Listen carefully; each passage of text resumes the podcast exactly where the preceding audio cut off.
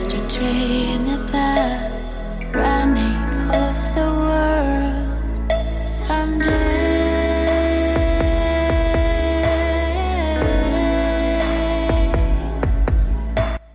Всем привет! В эфире 184 выпуск подкаста «Давай поговорим». И сегодня мы в этой студии в лице меня Стеллы Васильевой И меня, Аня Марчук. Хотим напомнить вам про такую очень важную тему, как метод ненасильственного общения. Да, мы этот выпуск записывали раньше, и Конечно, нам кажется, что он был относительно недавно, потому что э, у нас были также выпуски, которые мы делали в каком-то году 18 и 19 а этот был года 21 или где-то конца 20 Двадцатый, да. Оказывается, что он тоже был достаточно давно, и не все вы, кто нас слушает, слушаете нас с 2018 года, поэтому мы понимаем, что часть выпусков, которые были даже условно недавно, это на самом деле выпуски, которые были полтора-два года назад, в связи с тем, что сейчас происходит, э, в связи с тем, что сейчас очень сложно вести диалог с родственниками, которые находятся рядом э, с нами, не рядом, в разных государствах, иногда абсолютно разной э, демографии и разные какие-то информационные тоже каналы влияют на отношения, какие-то позиции. Очень много конфликтов, и, наверное, ни- никакие другие вопросы нам так массово не прилетали за последние, наверное, два месяца, как, э, как вообще разговаривать с людьми в семье, которые имеют отличное от нас мнение. И понимая, насколько всем сейчас сложно, и сколько боли, сколько конфликтов и сложностей, мы решили опубликовать этот выпуск еще раз, для того, чтобы те люди, которые не знают про существование, пошли его послушали. Всегда нам, конечно, сложно публиковать старые выпуски, потому что мы какие-то уже другие, мы тоже изменились, прошли какой-то путь, но одновременно мне кажется, что в этом выпуске тоже было много какой-то ценной информации. Мы со Стеллой не всегда прямо коммуницируем по методу ненасильственного общения, нам тоже бывает сложновато. Но, в общем, э, нам кажется, что этот выпуск э, был сделан достойно, и, возможно, сейчас многим из вас он будет очень кстати, очень полезен и даст какой-то, может быть, другой инструмент для э, решения вот этих вот эмоциональных сложностей в семье или рядом с близкими людьми. Да, причем мы тогда с тобой в 106-м выпуске как раз говорили, откуда берутся конфликты между людьми, что делать, э, что ведет к конфликтам, да, то есть это был выпуск там двухлетней, получается, давности, полутора, не знаю, полуторагодовалой давности. И тогда мы обсуждали, ну, вот в контексте тех событий. Сейчас, конечно, это все воспринимается гораздо острее, но сам метод ненасильственного общения, про который мы говорили в 107 выпуске, он э, не потерял актуальность. Сам метод был э, разработан Маршалом Розенбергом. У него прям есть такая целая нудная, э, сложная книжка про ненасильственное общение, но мы очень вам советуем либо пойти эту книжку почитать, либо вот послушать этот выпуск, либо если вы его слушали тогда давно, возможно, переслушайте. Может быть, у вас в этой новой ситуации какое-то новое прочтение появится, потому что я думаю, что все, то есть нет людей таких, да, которые не сталкиваются сейчас с каким-то повышенным количеством таких конфликтных моментов э, в коммуникациях, потому что очень сложно с людьми коммуницировать, даже если мы, допустим, одинаковых взглядов на какую-то ситуацию, все равно у нас могут возникать конфликты, потому что, допустим, я считаю, что в этой ситуации нужно, там, не знаю, заниматься собой, не говорить о том, что происходит, а другой человек считает, что собой заниматься не нужно, нужно только говорить о том, что происходит, и это тоже повод для конфликта. Конфликт всегда возникает из-за того, что мы думаем, что другой человек так же, как и мы, мыслит, что другой человек имеет такие же потребности, или что он понимает наши потребности. И к конфликтам приводит то, что мы не можем прокоммуницировать. Допустим, представим в ситуации семьи, да, там два партнера. Один функционален, он может собраться, э, действовать, а второй, например, разобрался, да, и конфликт возникает уже от того, что один из партнеров не понимает, почему другой человек от меня чего-то требует, он же видит, что я тут весь такой разобранный, а другой партнер может, наоборот, не понимать, а в чем проблема вообще собраться и действовать. И умение доносить свои потребности, самому вообще понимать, да, а чего я хочу от этой ситуации, и как мне, вот этого слова, да, ненасильственно, то есть как мне этично, экологично, не ранив другого человека, не приведя к еще большей эскалации этого конфликта, донести до него, что со мной происходит, как я вижу эту ситуацию, чего я хочу, не знаю, чего я боюсь или чего я жду от этого человека, как ему прокоммуницировать, что могло бы мне помочь эту ситуацию облегчить, это все довольно-таки важно. То есть это даже не только в сложных ситуациях, да, когда есть прям конфликт из-за разности взглядов, но это даже внутри одного взгляда, мне кажется, тоже довольно-таки важно сама по себе вот эта вот модель, так разговаривать, как вот э, Маршал Розенберг написал, она достаточно для нас неестественна. Нужно пройти определенный путь трансформации для того, чтобы лучше чувствовать этот метод и говорить. И он даже сам в книжке приводит эти промежуточные этапы, как э, люди идут от метода насильственного общения к методу ненасильственной коммуникации. Поэтому, если вы читаете книжку или слушаете наш подкаст, и вам кажется, что это полный просто бред, и никто так не разговаривает, то я вас понимаю. Иногда у меня хватает ресурсов для того, чтобы пробовать так разговаривать, э, как в этой книжке, и это очень упрощает коммуникацию. Да? То есть это все равно очень сложно, первое время это выглядит абсолютно нелепо, но как и все фреймворки, как и все модели, которые нужно внедрять, сначала это как-то выглядит криво-косо, неловко, мы получаем совсем не тот эффект, который мы думали, что мы получим, это еще сильнее нас расстраивает, потому что нам кажется, что мы тут приложили там столько усилий, наступили себе на все возможные органы, а в итоге получилось не так, как мы задумали, и что вот все сейчас виноваты, и человек, с которым мы разговариваем, и Стелла Сани, и Маршал Розенберг, и вообще как бы как кто может. Э, эта книжка, она помогает э, найти инструменты для коммуникации и, возможно, поможет также где-то снизить градус конфликта. И то, что мне тогда нравилось очень в этой книжке, то, что так уже спустя время мне очень сильно помогло. Первое, вот это осознавание того, что просить и требовать — это разные вещи, потому что иногда мы так четко чего-то хотим, и нам кажется, что человек нам должен просто это дать. После этой книжки я постоянно себя возвращаю, когда я достаточно требовательна к какому-то вопросу, и я не понимаю, почему мы не приходим туда, куда мы должны были прийти. Ко мне возвращается эта мысль о том, что просить и требовать не одно и то же. Что в просьбе всегда есть возможность для другого человека сказать нет и не получить за это в лицо. А вторая вещь, которая мне тоже очень помогает, что есть транслируемые потребности, есть реальные потребности. Очень часто люди, когда они говорят о своих болях, как у нас стало, бывает периодически какие-то такие тут конфликты, мы говорим фактически информацию второго, третьего уровня, но очень сложно даже для самих себя понять, где наша потребность первого уровня, сложная рефлексия, не все всегда мы к ней приходим, не во всех ситуациях у нас ресурс, чтобы найти потребность первого уровня. Но только понимая, что мы реально хотим получить, не какую-то вторичную, третичную вещь, а вот именно что реально, только тогда мы выстроить диалог. Да, я еще хочу добавить, что э, мы часто, э, нам кажется, вот мы же вроде сказали, вроде бы мы высказали какие-то мысли, мы вроде бы донесли там свои потребности, желания, что мы хотим от другого человека, но так же получается, что часто форма, которую мы доносим, она просто неэффективная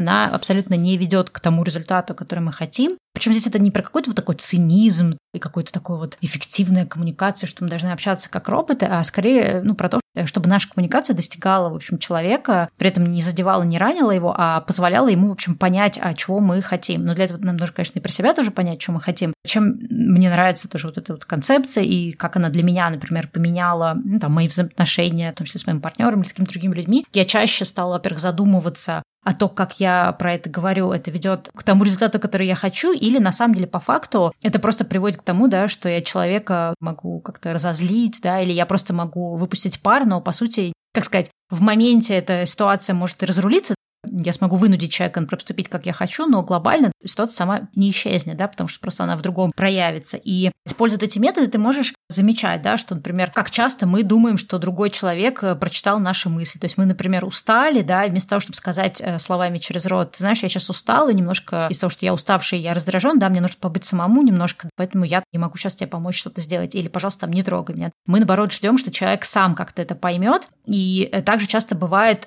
мы говорим, что человек должен делать, вместо того, чтобы говорить с точки зрения своих потребностей. Потому что когда мы говорим про то, что человек должен, то любой человек начнет защищаться или в ответ нам тоже выкатывать какое-то долженствование. Если мы говорим все-таки исходя из своих потребностей, да, например, ну вот мне важно, чтобы ты помогал мне по дому, да, или мне важно, чтобы в этой ситуации мы с тобой не разругались. У человека совсем другая мотивация, да, с вами дальше продолжить общение, чем то, что вы говорите, вот, э, ты вечно там мне говоришь какие-то гадости, мы из-за этого все время сремся и так далее. То есть вместо того, чтобы больше про то, как, каково тебе, да, говорить, э, мы начинаем говорить другому человеку, как он должен поступать. И это тоже ведет к конфликту. То есть, по сути-то мы вроде хотим э, конфликт убрать, а мы на самом деле подбрасываем в топку, да, вот то, что как раз Розенберг называет насильственной коммуникацией. И часто, в принципе, мне кажется, мы вообще не коммуницируем, о чем мы хотим от человека, да, например, если, допустим, я сейчас уставший, да, или я там, не знаю, начитался новостей, у меня плохое настроение, а партнер ко мне подошел и начал как-то подшучивать, а у меня, например, вообще не настроение для шутки, мы можем сказать, что, ой, ну что ты вечно с какой-то ерундой в мире вот какие-то ужасы происходят. И мы не можем прокоммуницировать, да, и сказать, что, знаешь, если я сейчас э, такой вот немножко разобранный прочитал новости, мне сейчас важно побыть вот в этой ситуации грусти какой-то мировой, и я бы хотел, чтобы ты там меня не трогал, или я бы хотел, чтобы ты меня просто обнял, да, и не пытался как-то меня развеселить, да, или что-то. То есть конкретно говорить человеку, как бы я хотел. И это довольно-таки важно. То есть нам кажется, что эти вещи очевидны, или что, например, то, как мы видим разрешение этой ситуации, оно такое же для другого человека, но зачастую это не так. Мы все очень разные, мы по-разному видим мир. У нас разные какие-то да, способы. Даже вот мы, у нас был выпуск да, про то, как мы справляемся со стрессом. Мы говорили о том, что каждый человек по-разному справляется.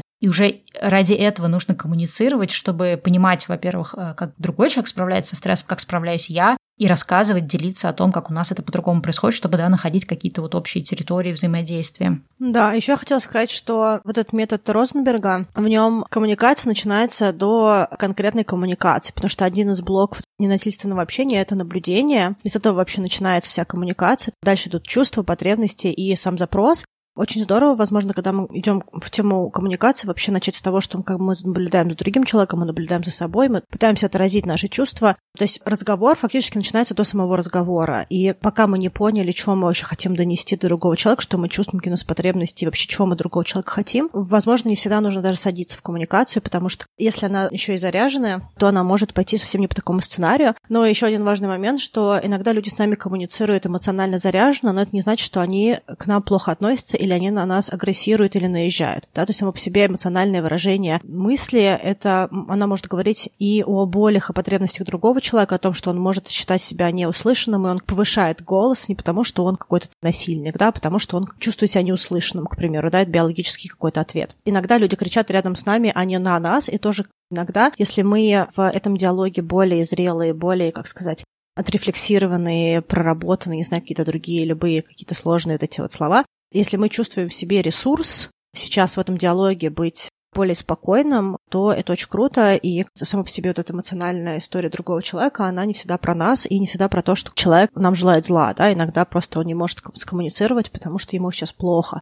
В таких ситуациях здорово слышать, что человек пытается сказать. И там тоже в книжке Розенберга много примеров, когда человек ему что-то очень много и ярко говорит, и Розенберг просто вытаскивает из этого сообщения, которое человек доносит, вопросы, которые человек пытается поднять. Когда он чувствует себя услышанным, он понижает градус эмоциональности. То есть это вот история про то, что иногда в наших силах даже человека эмоционально заряженного очень легко успокоить, если он понимает, что он услышан, и его потребности тоже услышаны. В общем, прикладываем вам выпуск. Надеюсь, что он вам понравится, и надеюсь, что он вас может простимулировать к другому формату общения, а также к тому, чтобы прочитать книжку не только наше осознавание этой книжки.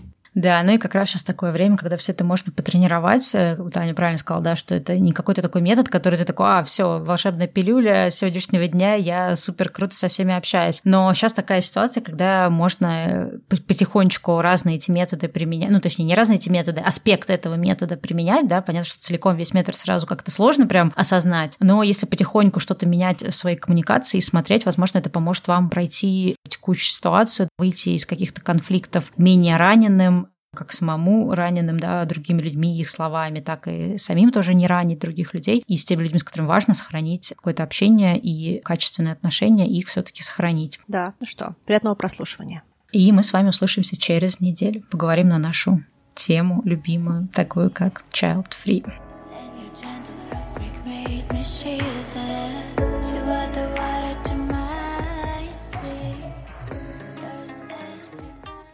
Ну что, всем привет. Это 107 выпуск подкаста «Давай поговорим». Я, кстати, хочу сказать, что каждый раз, когда мне нужно произносить номер выпуска, у меня до сих пор в мозгу какое-то, знаешь, несоответствие, что неужели нужно произносить трехзначное число. Но, тем не менее, да, это так. Пора поверить в то, что мы действительно перевалили за 100 какой-то там выпуск. И да, надо сказать, что действительно в этой виртуальной студии с вами, как обычно, мы.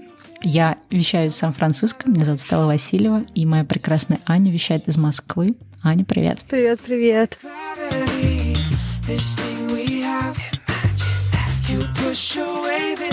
Да, нас, конечно, э, подкашивает тема ненасильственного общения, наверное, потому что мы далеки от такого вот формата коммуникации. И я, конечно, всегда очень благодарна тем людям, которые меня окружают, за то, что они находят э, в себе внутренние силы э, любить меня несмотря на. И книжка Розенберга про ненасильственное общение, и сегодняшний выпуск был для нас осталый болезненным. И мне кажется, мы либо второй раз уже садимся за него, либо даже третий, я уже, честно говоря, не помню. Но, в общем, это своего рода насилие над нами, но мы решили с вами поделиться такой, в общем и целом, цел, ценной информацией про то, как можно коммуницировать более конструктивно, без давления, без каких-то эмоциональных перекосов. Да, в прошлом выпуске в 106 мы говорили о том, какое общение не приводит к пониманию, близости, уважению и другим важным вещам в коммуникации, вне зависимости от того, это близкое любовное общение, рабочее, дружеское или просто общение с кассиршей соседнего супермаркета. Ну, ты знаешь, э, несмотря на то, что да, это было насилием для нас э, изучить эту тему и ее рассказать, и несмотря на то, что у кого-то сейчас, наверное, возникнет реакция, зачем вы говорите на темы, в которых вы не разбираетесь, такие комментарии иногда прилетают, но мне кажется, что э, есть какая-то реальность, реалистичность и, в общем-то, жизнь в том, что нет людей, которые могут похвастаться, что они, знаешь, там эксперты ненасильственного общения. Ну, я думаю, что таких людей объективно мало. И даже человек, который, например, может быть, сам является там психиатром в области коммуникации, да, там, не знаю, какая-нибудь там групповая терапия, терапия пары и прочее, тоже может иногда совершать какие-то вещи, которые будут идти вопреки. И мне кажется, что как раз это именно ценно, что мы про это будем рассказывать не как про что-то, вот смотрите, как это делается, раз, два, три, очень легко. Мы будем говорить про это, исходя, да, из того, что написано вот в этой, в теории, которую разработал Розенберг, и которая, в общем-то, потом была подхвачена другими тоже людьми, другими тоже книги будем приводить. Но мне кажется, важно проговорить, что все те вещи, о которых мы говорили в прошлом выпуске, и все те вещи, о которых мы тем более будем говорить в этом, это какие-то вещи, которые очень на самом деле непростые. То есть как бы сильно нам не хотелось бы резко перестроить свое взаимодействие с людьми на такое конструктивное и такое, что, знаешь, ты можешь раз, два, три и построить диалог с любым человеком так, чтобы вам было комфортно, у вас сложились близкие отношения, у вас не было конфликтов, не знаю, этот человек делал все то, как ты хочешь, понимал тебя с первого слова. То есть в реальной жизни это все равно невозможно. Поэтому мне кажется, что классно ну, рассказывать про это так, как про что-то, что действительно сложно осуществить и что действительно требует нам не одного года практики, да, чтобы перестроить свои какие-то привычные реакции, перестроить свой ход мысли, да, сделаться там из эмоционального или избегающего человека, да, в взаимоотношениях каким-то более вовлеченным, эмпатичным и прочее, прочее. Вот, поэтому мы сегодня про это рассказываем как про что-то, к чему мы сами стремимся, что мы пробуем, что-то у нас получается, что-то нет, и что-то, как мне кажется, здорово, чтобы больше людей знало и больше людей к этому стремилось. Именно поэтому мы делаем про это выпуск. Не потому, что мы супергуру эксперты коммуникации, а потому что мы считаем, что это важная тема и что мы можем привнести что-то полезное из своего опыта в том числе. Ну что, я думаю, на этой ноте можно переходить вообще к тому, что такое ненасильственное общение, кто это все придумал и о чем эта вся теория. Да, как мы уже начали говорить, это теория, которую разработал Маршал Розенберг. И, в общем-то, последние лет 20 э, она активно внедряется и в Америке, и по всему миру, как условно хочется сказать образец, но на самом деле как, наверное, максимально близкое к тому, как можно взаимодействовать между людьми из того, что идет не из нашего естественного стиля общения, да, а из какого-то общения, которое можно в себе воспитать а, и которое можно каким-то образом собрать в методологию, потому что, естественно, есть люди, которые по своей природе более эмпатичные, более простые, более спокойные, да, и у каждого из нас есть какой-то разный набор качеств, который нам либо помогает в общении, либо мешает. И мы не можем э, переложить э, особенности каждого конкретного человека в какую-то, ну, такую систему. Но вот э, то, что сделал Маршал Розенберг, он постарался максимально переработать то, что помогает диалогу между людьми, да, если мы говорим с кем-то нашим близким, другим человеком, с группой людей и иногда даже в таком рефлексивном, да, какой-то рефлексии с самими собой. В чем особенность этого метода? Ну, называется ННО, она сокращенно, или ненасильственное общение. Это такой способ общения, который немножечко трансформирует э, реактивность, да, что часто свойственно в том числе эмоциональным людям, да, реактивность коммуникации к какой-то большей осознанности и ведет человека через э, формулировку каких-то просьб и осознанность к пониманию э, того, что происходит, да, какие факты случились через наблюдение за самим собой, за своими потребностями, за потребностями других людей и трансляция этих потребностей. И сама модель этого ненасильственного общения, она включает четыре блока. Факт, наблюдение, потребность и просьба. Да? То есть мы базируемся на факте, через наблюдение приходим к нашей потребности и эту потребность выражаем. Да? То есть мы говорим серии «я» местоимением, да? то есть мы говорим от себя с другим человеком, формулируя это в виде какой-то просьбы. То есть то, чего бы нам хотелось получить и почему для нас это важно. То, что явилось предпосылками, да, и то, чего Маршал Розенберг да, хотел донести. Он хотел, чтобы люди в построении отношений основывались на таких трех столпах. На честности коммуникации, над эмпатией в общении и над пониманием потребностей всех людей, участвующих в этой коммуникации, да, своих и чужих. Вот, соответственно, ненасильственное общение, оно вот про это. Ну да, и мы, мне кажется, какие-то примеры приводили в прошлый раз, да, что если, допустим, мы с тобой вместе делаем какой-то проект, и я начинаю тебя там ругать за невыполнение каких-то дел, или что ты что-то делаешь как-то не так, как мне хочется, то э, перед тем, да, как сообщить тебе о том, что, блин, Аня, опять ты там все испортила, я могу вот как раз вспомнить по эти принципы, да, первый принцип — это вот эта честность, да, то есть говорить откровенно, и э, в данном случае, ну, это может быть в меньшей степени важно, но тоже сейчас к этому вернемся. Второе, я забыла, третье была потребность, а второе что там было? Чувство, э, факт, чувство. А, чувство, эмпатия, да. Второе – это эмпатия, соответственно, вот перед тем, да, мы тоже говорили в прошлый раз в, этом, в прошлом выпуске о том, что перед тем, как что-то говорить, да, подумать, а почему человек так делает, может быть, у него есть какие-то причины, или, может быть, я не понимаю, да, почему он так поступил, может быть, мне вначале надо разобраться в этом. И третье – это потребность, да, какая стоит моя потребность, да, почему я сейчас разозлился на поведение человека, э, может быть, какая-то моя потребность не удовлетворяется, и мне нужно на самом деле не обвинять человека в чем-то или не высказывать какую-то к нему претензию или оценивать его работу, а мне нужно сформулировать свою претензию, и то, что, ой, сформулировать свою потребность, и то же самое понять потребность другого человека. И вот тут как раз мы возвращаемся к первому пункту, к э, откровенности. Довольно-таки сложно бывает, да, высказать, не только понять свою потребность, но и высказать. То есть если, например, я э, в какой-то, да, нашей работе ощущаю, что, допустим, я делаю всю работу, а второй человек, допустим, делает не всю работу, или что он как-то меня кидает в этой работе, то, по сути, да, моя потребность быть, э, не знаю, быть как-то, быть оцененным, моя потребность в том, чтобы моя работа, не знаю, она как-то, ну, люди относились к ней с каким-то уважением, или чтобы мою работу другие люди видели и благодарили за нее. Ну, вот какие-то да, потребности там, в том, чтобы люди были благодарны мне. И там еще можно более глубоко копать эти потребности. И если я хочу вот именно использовать эту ненасильственную коммуникацию, то я не оцениваю человека, да, а говорю откровенно. Говорю, Ань, смотри, вот мы делаем такой-то проект. Я чувствую, что та работа, которую я делаю, она очень большой объем моего времени занимает, при этом у меня нет ощущения, что эта работа кому-то цена. Я опасаюсь, да, что, может быть, в какой-то момент там я вообще буду только одна делать этот проект, никто больше мне не будет помогать, или у меня там, или у меня есть страх, что, может быть, я плохо делаю там свою работу, да, и, и при этом я тут копошусь, но никто меня не благодарит, значит, наверное, что-то делаю не так. То есть я как бы обращаю всю эту коммуникацию на себя и откровенно говорю о том,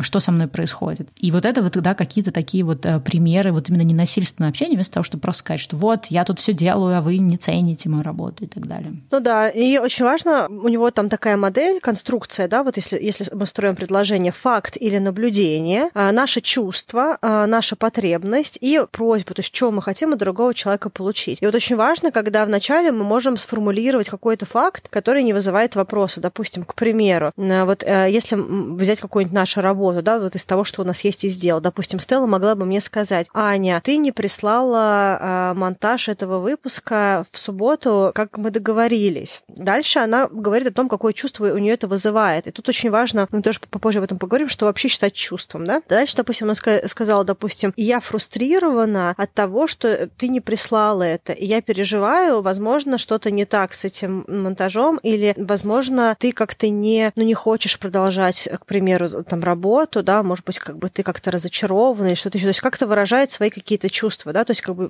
во многом говоря даже, может быть, больше не про меня, а про саму себя, да, то, что я фрустрирована, я переживаю, мне страшно, да, какие-то свои вещи. Дальше она говорит, какая у нее потребность, она может сказать, допустим, для меня было бы важно, чтобы ты мне говорила, если у тебя не получается прислать монтаж, э, к примеру, вовремя, чтобы я ну, знала, что ты все равно про него помнишь, да, потому что когда этого не случается, я думаю, что что-то не так. Да, можно тебя попросить в следующий раз меня предупреждать э, и прочее. Да, таким образом, я понимаю, что Стелла не злится, она на меня не наезжает, у нее есть свое переживание, с которым она борется, да, то есть ей страшно, что, возможно, это повлияет на судьбу, допустим, проекта. И она конкретно мне выражает, что она от меня хочет. То есть она не просто затапливает меня своими переживаниями, кричит на меня или там мне говорит о том, что все плохо, и вообще она не верит в проект или что-нибудь еще, да, то есть какие-то такие вот большие вещи, которые потом меня просто уводят, я не понимаю, о чем мы вообще обсуждаем, да, то есть с чего все началось-то, во-первых, да, и что мы обсуждаем. И дальше она конкретно говорит, чего она от меня хочет. То есть она, допустим, хочет, чтобы я ее предупреждала, если у меня двигаются сроки, да, и я тогда могу знать, что для Стеллы важно, потому что это ее страх, если я ей не говорю о том, когда будет, ну, что-то сделано, да, то есть она даже не намерена меня не осуждает, не говорит, что во мне плохое. Она просто говорит, предупреждай, пожалуйста, для меня это важно. Да? И этим форматом она, во-первых, доносит до меня свои потребности, то есть я ее вижу, я вижу, что она от меня хочет, и у меня нет осадка плохого, потому что я понимаю, что на меня не направлены какие-то там мечи,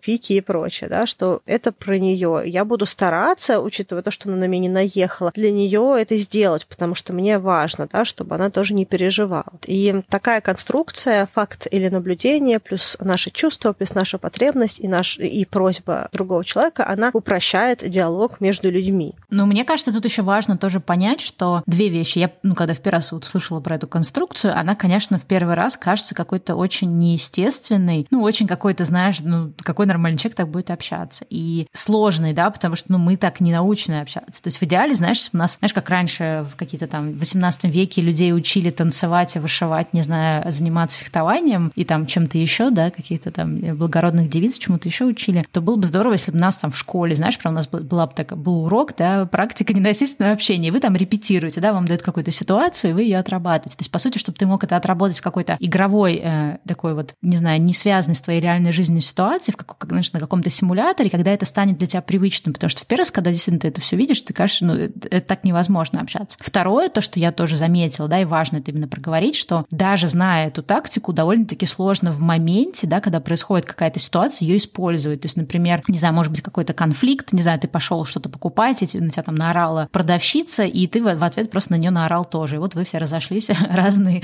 в разные углы, да, с своим каким-то вот таким негативным оттенком, точнее, негативным осадком. А по идее, да, если бы ты мог бы вспомнить про это насильственное общение, ты, во-первых, вспомнил бы о том, что у нее, наверное, есть какие-то свои потребности не закрытые. Допустим, может быть, перед этим все там покупатели к ней очень по-хамски обращались, или у нее было ощущение, что все ее там используют, все приходят, задают ей миллион вопросов. Например, да, там спасибо не скажут. Или там люди приходят, просят, покажи то, покажи все, покажи это, а потом уходит, ничего не покупает. А у нее есть, да, вот эта вот взаимосвязь, что когда люди покупают, это у нее хорошо сделанная работа. А если люди просят посмотреть, то не покупать, значит, она что-то не сделала правильно, и у нее тоже может быть какая-то потребность в том, чтобы у нее было ощущение, что она классно работает на своем месте. Ну, разные, да, бывают моменты. И получается, что если ты подходишь к ней с этой, с, этой, с точки зрения ненасильственного общения, ты как раз можешь подумать о том, да, какие у нее есть потребности, и попробовать с ней тоже поговорить о том, чтобы через свою тоже речь удовлетворить какие-то ее потребности. Но в реальной жизни, я думаю, что если вот вывалить всю эту конструкцию на человека в первый раз, скорее всего, ты ее скажешь очень криво, да, вот эту по схеме, вот эту всю конструкцию. И, естественно, в первый раз вряд ли это сработает, потому что, во-первых, ты не сможешь как-то это естественно сказать, а во-вторых, э, что у тебя может попасть какой-нибудь человек, с которым у тебя не очень-то получится отработать это. И мне кажется, что самая большая проблема, что вот все эти конструкции сложно внедрять в жизнь, и люди просто там сдаются, знаешь, так попробовал один раз кому-то сказать, получил еще хуже в ответ по шапке, такой, так, эта штука не работает. Но на самом деле, мне кажется, здесь важно фокусироваться не на том, как конкретно неестественно звучат вот эти сложные фразы с Теллом, я там ощущаю то-то, я чувствую то-то, поэтому мне важно, чтобы ты то-то, а понимать, из каких элементов состоит это, и попробовать, ну, как для меня, по крайней мере, так было проще, и пробовать отдельные элементы, знаешь, внедрять в жизнь на первом этапе. То есть на первом этапе, да, для меня было важнее, когда я с какими-то людьми общаюсь, вот именно пробовать вот эту откровенность и говорить им э, о том, да, что вот я, ну, что у меня, например, внутри происходит, да, то есть говорить о каких-то вот именно чувствах или еще о чем-то. Или, например, да, говорить о том, что там ты не сделал какую-то работу, у меня теперь все из этого валится из рук, да, не так, а именно оказываться в таком как раз уязвимом э, состоянии, да, говорить о том, что смотри, я очень сильно переживаю, что у нас подкаст не выходит вовремя и т.д. И это позволит тебе перейти из состояния, да, человека, как то, что ты говорил, да, на которого напали, в состояние человека, который может сейчас пожалеть меня, да, и у тебя будет больше мотивации что-то поменять, потому что у тебя может быть чувство жалости к моему вот этому страху, да, что там что-то не случилось и так далее. Вот, и мне кажется, что тоже вот, не знаю, по крайней мере, как у тебя было вот с этим ненасильственным общением, опыт, да, внедрения в жизнь, у меня больше получалось как-то по частям его внедрять, потому что вот так вот запомнить, как эта все схема работает и вывалить ее сразу довольно-таки сложно. И проще выбрать какой-то отдельный элемент и начать с него. Не знаю, как у тебя на, на этот счет мысли? Но мне кажется, что тут много разных есть э, блоков, с которыми сложно. То есть я согласна с тем, что сама по себе схема на начальном этапе, она выглядит достаточно криво. В ней очень много насилия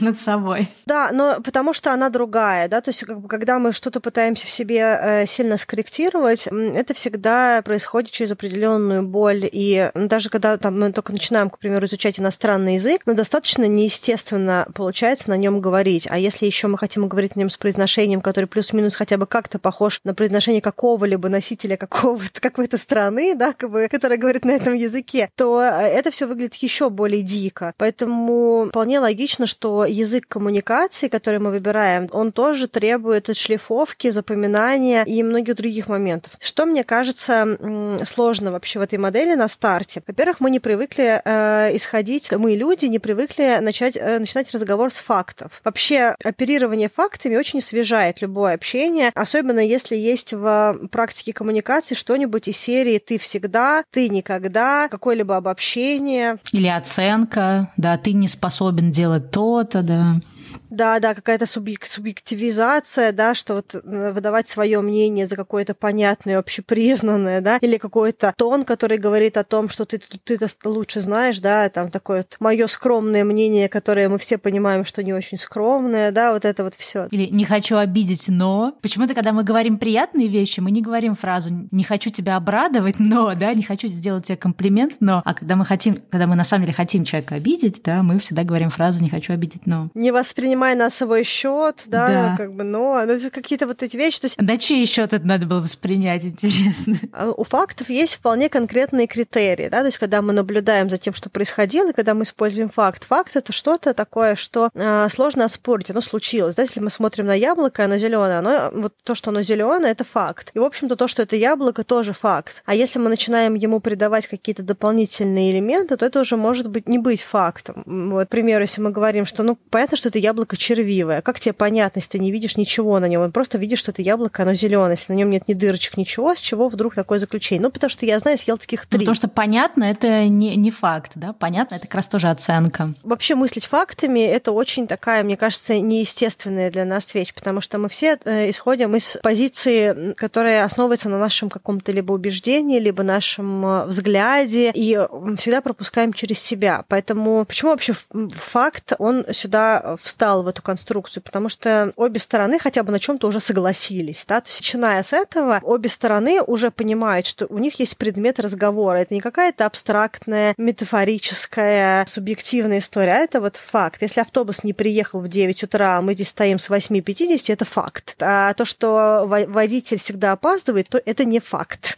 А вот, это конкретно этот автобус не приехал. И, возможно, не потому, что водитель опоздал, а потому что пробка 500 метров за углом, и он не может просто проехать, да, то есть поэтому факт это здорово. Вторая, мне кажется, преграда в этом заключается в том, что мы, честно говоря, имеем достаточно скудное представление о наших чувствах. Очень часто мы, в принципе, не знаем, какие чувства бывают, и даже вот если человек сейчас вот э, поставит на паузу наш подкаст и попробует назвать какие-то чувства, попробует, допустим, назвать 20 чувств, возможно, у него не получится. И помимо того, что мы не можем сформулировать, какие чувства вообще бывают, да, к примеру, там, удивление, грусть, есть отвращение, досада, тревога, да, то есть люди обычно оперируют «мне нравится», «мне не нравится», а чувств очень мало. И, в принципе, часто то, что мы называем чувствами, это вообще мысли. Розенберг в своей книжке, он приводит такой пример, он говорит, что если вы можете заменить слово «чувствую» на «думаю», то это не чувство. И из-за того, что мы сами не понимаем до конца, какие чувства бывают и что мы испытываем, это тоже очень э, сильно нас отодвигает от того, чтобы использовать эту модель, потому что для нее мы должны ну, как бы подставлять какое-то чувство туда. И для этого нам нужно как минимум знать. И здорово, когда люди пользуются колесом эмоций, да, колесом чувств, да, который э, на первых порах, если, если скудный э, набор понимания чувств для того, чтобы э, выражать эти самые чувства. Ну, я тут э, уже немножко отвлечемся от темы, да, такой в топик. Э, мне кажется, вообще, да, эта тема чувств, я с тобой согласна, очень сложная. И я, например, себя поймала на том, что там, дожив там до 30 с чем-то лет, я вообще долгое время, ну, как-то э, радовалась и гордилась тем, что я такой, знаешь, интеллектуальный интеллектуальный, рациональный человек. И, наверное, выросла в каком-то таком вот, э, не знаю, какой-то такой парадигме, что чувство — это что-то такое как бы низменное, знаешь, а вот интеллект и, и рацию — это хорошо. А потом оказалось, да, в 38 лет я для себя узнала, что, оказывается, эмоции — это довольно-таки важная штука для нас. Не везде и не на все можно выехать одним только мозгом. И если мы отрицаем эмоции, да, мы не видим их или как бы не даем себе каким-то эмоциям проявляться, то, в общем-то, довольно-таки много всяких проблем тоже из этого возникает. Поэтому я согласна, что сложно понимать свои эмоции, и вот то, что мы говорили тоже в прошлом выпуске про потребности, да, это все как бы взаимосвязано, и сложно понимать свои потребности. Я, кстати, с некоторых пор, уже, мне кажется, где-то год или полтора, пытаюсь как раз э, в разных ситуациях, когда там что-то происходит, там, не знаю, я разозлилась, или я расстроилась, или я обиделась, или я еще что-то, я пытаюсь как-то вот именно, знаешь, сформулировать для себя, то есть прям задаю себе вопрос, а что я конкретно сейчас чувствую, да, то есть не чтоб там, э, да, не вот э, не умом понять, да, как, как вот эту какую-то ситуацию разложить, там, меня обидели, или мне что-то сказали, или еще что-то, или там все козлы, а именно понять, а что я сейчас чувствую, и вот докопаться, да, вот этих эмоций, и оттуда тоже копать э, в сторону потребности. Но потребность это когда еще более сложная вещь, чем эмоции, тоже требуется всяких разных дополнительных знаний. И вот э, недавно я тоже стала еще вести такую, у меня теперь есть такая табличка в Notion, где я,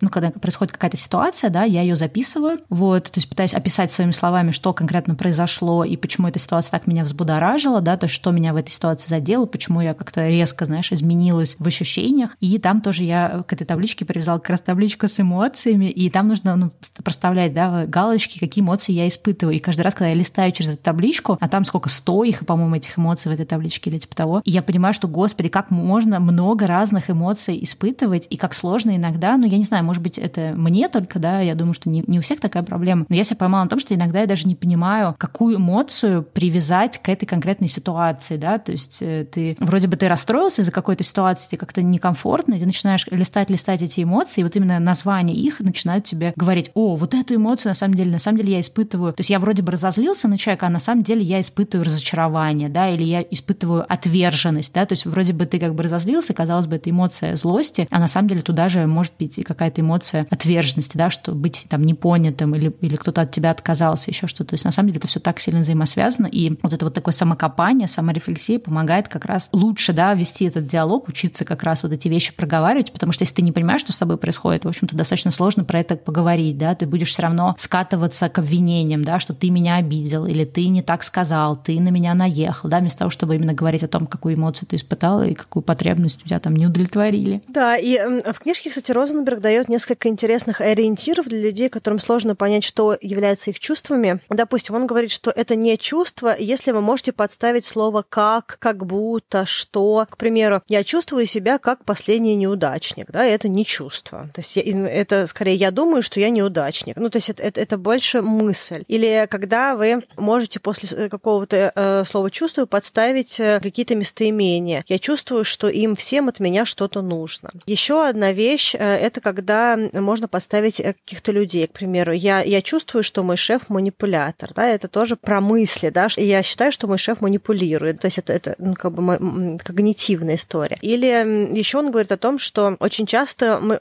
что-то формулируем, э, что является просто ну, наблюдением каким-то или интерпретацией чужого поведения. И чувства от этого могут быть абсолютно полярные. Они могут быть положительные, они могут быть отрицательные. К примеру, я чувствую, что на меня не обращают внимания. Это просто интерпретация чужого поведения, что вот я есть, а меня не видят, да, на меня не обращают внимания. И чувств там нет, вот именно вот в этой фразе. А что было бы чувством? К примеру, я чувствую облегчение, так как э, очень давно хотел, чтобы меня оставили в покое, да, то есть мне от этого хорошо, потому что я устала от общения, и здорово, что на меня сейчас не обращают внимания. Там я еду где-нибудь в поезде и могу находиться в своих мыслях, а не, находиться в бесконечном общении. Или наоборот, минус. А я испытываю боль, так как э, я не хотела быть в стороне, или я там испытываю фрустрацию, потому что э, люди со мной не разговаривают, да, то есть как бы мои чувства, они вообще не про то, что на меня не обращают внимания. И в книжке вот в этой вот про ненаследственное общение есть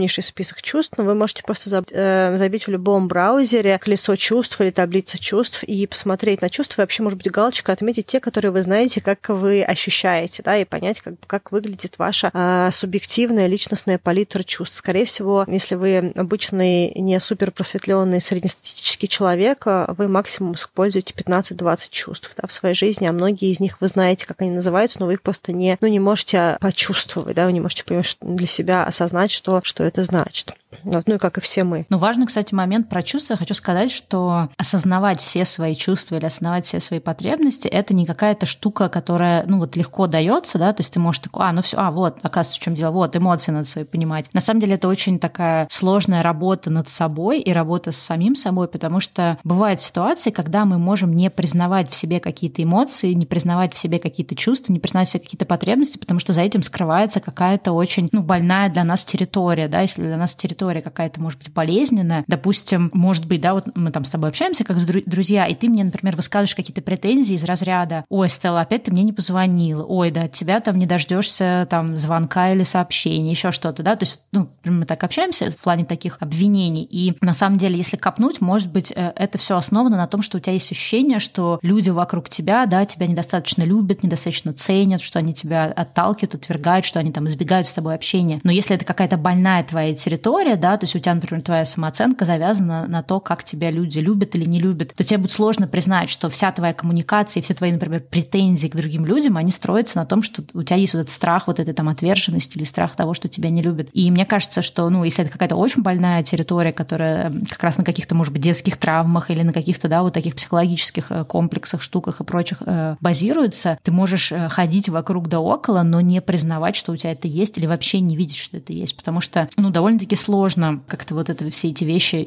делать. И, соответственно, как бы эмпатия, она тоже от этого зависит. Если есть какие-то вещи, которые мы в себе не осознаем или себе, ну, не можем, да, себе признаться, потому что это какая-то невыносимая территория больного места, то нам и про другого человека тоже какие-то такие штуки будет сложно понимать. То есть чем мы далеки от себя, да, и от своих чувств и потребностей, тем сложнее нам быть эмпатичным. Да, вот мне понравилось у Розенберга, что он сказал, что есть э, четыре способа, ну, с точки зрения того, где мы находимся, на вот этом вот понимании, принятии своих чувств, четыре способа принятия негативного сообщения. То есть, когда, вот, допустим, мы просто существуем, а вдруг кто-то приходит и нам доносит какое-то свое негативное сообщение. Первое, что мы можем сделать, мы можем принять это на свой счет. То есть в этот момент подключается чувство вины, стыда, какие-то еще вещи, и мы начинаем проецировать, э, как нам кажется, что другой человек думает э, или чувствует про нас, да, то есть как бы мы накладываем на какую-то ситуацию суждение другого человека о нас, да, как бы и что бы он ни говорил, мы сразу считаем, что как-то нас хотят обидеть. Вторая вещь это когда мы обвиняем в ответ, то есть, к примеру, такая вот, как это говорится, что лучшая э, защита это нападение, да, к примеру, когда другой человек нам что-то говорит негативное, а мы ему говорим, ты сам такой, а на себя посмотри, да, или там я еще это делаю меньше, чем ты, да, и получается вот такая вот э, такой замес эмоциональный, который тоже не, не упрощает диалог, потому что дальше это просто переходы на личности, которые не заканчиваются. Если другой человек, который пришел с негативным сообщением, не, му, не мудрее, то это просто очень быстрый такой скачок э, квантовый в какой-то адский негатив. Следующий уровень принятия своих чувств – это осознание, ну,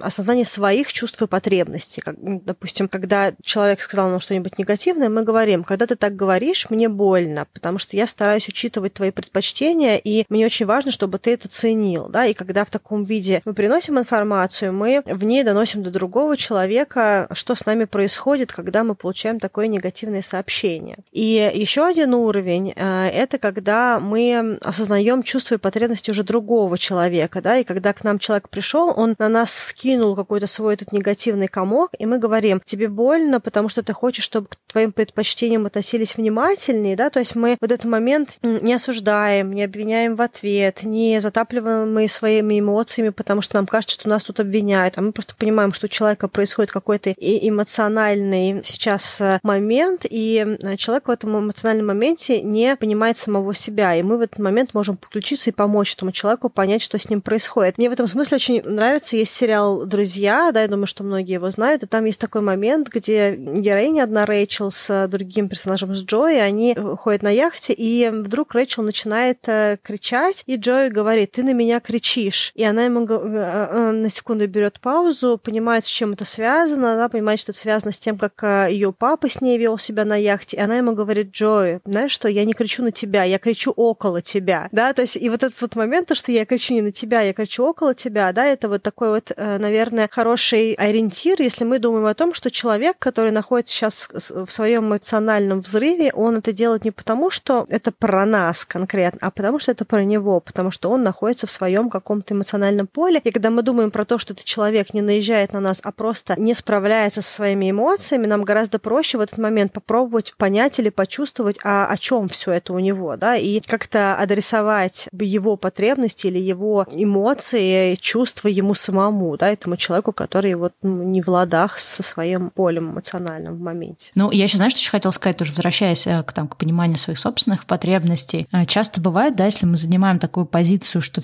кто-то конкретный или все вокруг на нас наезжают, все нам что-то там говорят. Мы помним, да, что мы в прошлом выпуске говорили о том, что мы обычно обижаемся не на конкретные, на самом деле, действия, да, или слова человека, а на то, что мы подумали про его действия, да, то есть как мы э, себе это перевели, да, человек нам просто что-то сказал, а мы, соответственно, каждый раз, да, это будем переводить в зависимости там, от того, упало ли это в какую-то нашу больную какую-то точку, и мы, соответственно, разозлились в ответ. То есть человек мог вообще что-то вполне нейтральное сказать, либо мы там что-то допридумали. И на самом деле, вот э, мне кажется, уходит очень много силы и энергии на то, чтобы, ну, мы как бы это не осознаем, да, чтобы допридумывать за другого другого человека, чтобы там на кого-то обижаться, потому что он как-то на нас посмотрел или что-то нам такое сказал, что-то такое имел в виду, говоря это. И э, вот пока мы занимаемся тем, что мы, в общем-то, ну там, да, как-то переводим слова другого человека вместо того, чтобы, да, начать какой-то диалог и выяснить, да, что конкретно он сказал, не имел ли он в виду чего-то такого, да, и сообщить человеку о том, что какие-то его слова и действия так-то на нас сказались. мы на самом деле в это время теряем вот именно вот эту вот возможность э, покопаться в себе и понять, э, какие на самом деле наши потребности не удовлетворяются. Потому что большинство конфликтов в наших с другими людьми как раз связаны с тем, что не удовлетворены наши потребности. То есть, грубо говоря, если, допустим, моя конкретная потребность там, в романтических взаимоотношениях, да, чтобы человек меня ценил, чтобы он, не знаю, благодарил меня за те какие-то вещи, которые я делаю, мне важно, да, чтобы человек замечал то, что я делаю, то, в принципе, можно даже о таких вещах договариваться. Я помню, когда-то давно читала книгу Гречин Рубин «Проект счастья», и там был такой момент, она как раз, э, она, в общем-то, исследовала тему счастья, но там тоже очень много чего интересного про взаимоотношения людей было. И там она говорила о том, что она вдруг осознала, что когда она что-то делает по дому, ей важно, чтобы ей давали звезду. Ну, вообще, чтобы она что-то делает, ей важно, чтобы другой человек это заметил и сказал, какая ты молодец. И что для нее есть большая разница между тем, когда она что-то сделала и получила эту звезду, да, получила вот эту просто проговоренную короткую да, фразу благодарность, и когда это не происходит. И если это не происходит, то сделанное дело резко становится для нее каким-то неприятным, да, то есть ну, как будто бы даже зря сделал. И она это в себе осознала, и с одной стороны мы можем с этим работать, да, потому что мы понимаем, что это какая-то вот есть у нас эта потребность, чтобы нам эту звезду обязательно на грудь вешали. Но с другой стороны мы можем это также и проговаривать, и просить у других людей это. И вот то, что я, например, тоже поняла в каких-то своих тоже, ну, там, отношениях, да, с мужем, например, что если мне какие-то вещи важны, э, то я об этом прошу. То есть я не жду это, да, не обвиняю его в том, что он мне это не дает, а я это просто у него прошу. То есть каждый раз, когда я что-то сделала, я говорю, а ты видела, что я вот то-то там сделала, а ты заметила, что я сделала тот. И поскольку у нас с ним уже такое вот выстроилось общение, что он в ответ на такую фразу не обидится из разряда там, да, что ой, да ты так должна была это сделать, да давно пора было, да, то он как бы охотно идет на вот это вот взаимодействие, если он понимает, что мне это важно, и он говорит, да, я с утра проснулся, вот увидел то-то и то-то, и удивился, как здорово, что это есть. И получается, что на самом деле та ситуация, которая могла бы быть конфликтной, да, потому что я бы не разгадала в себе эту потребность получить благодарность, я бы что-то сделала, сама бы обиделась, типа, ах, ах ты скотина неблагодарный, не, не оценил, да, мой какой-то вклад. И все. И получается, конфликт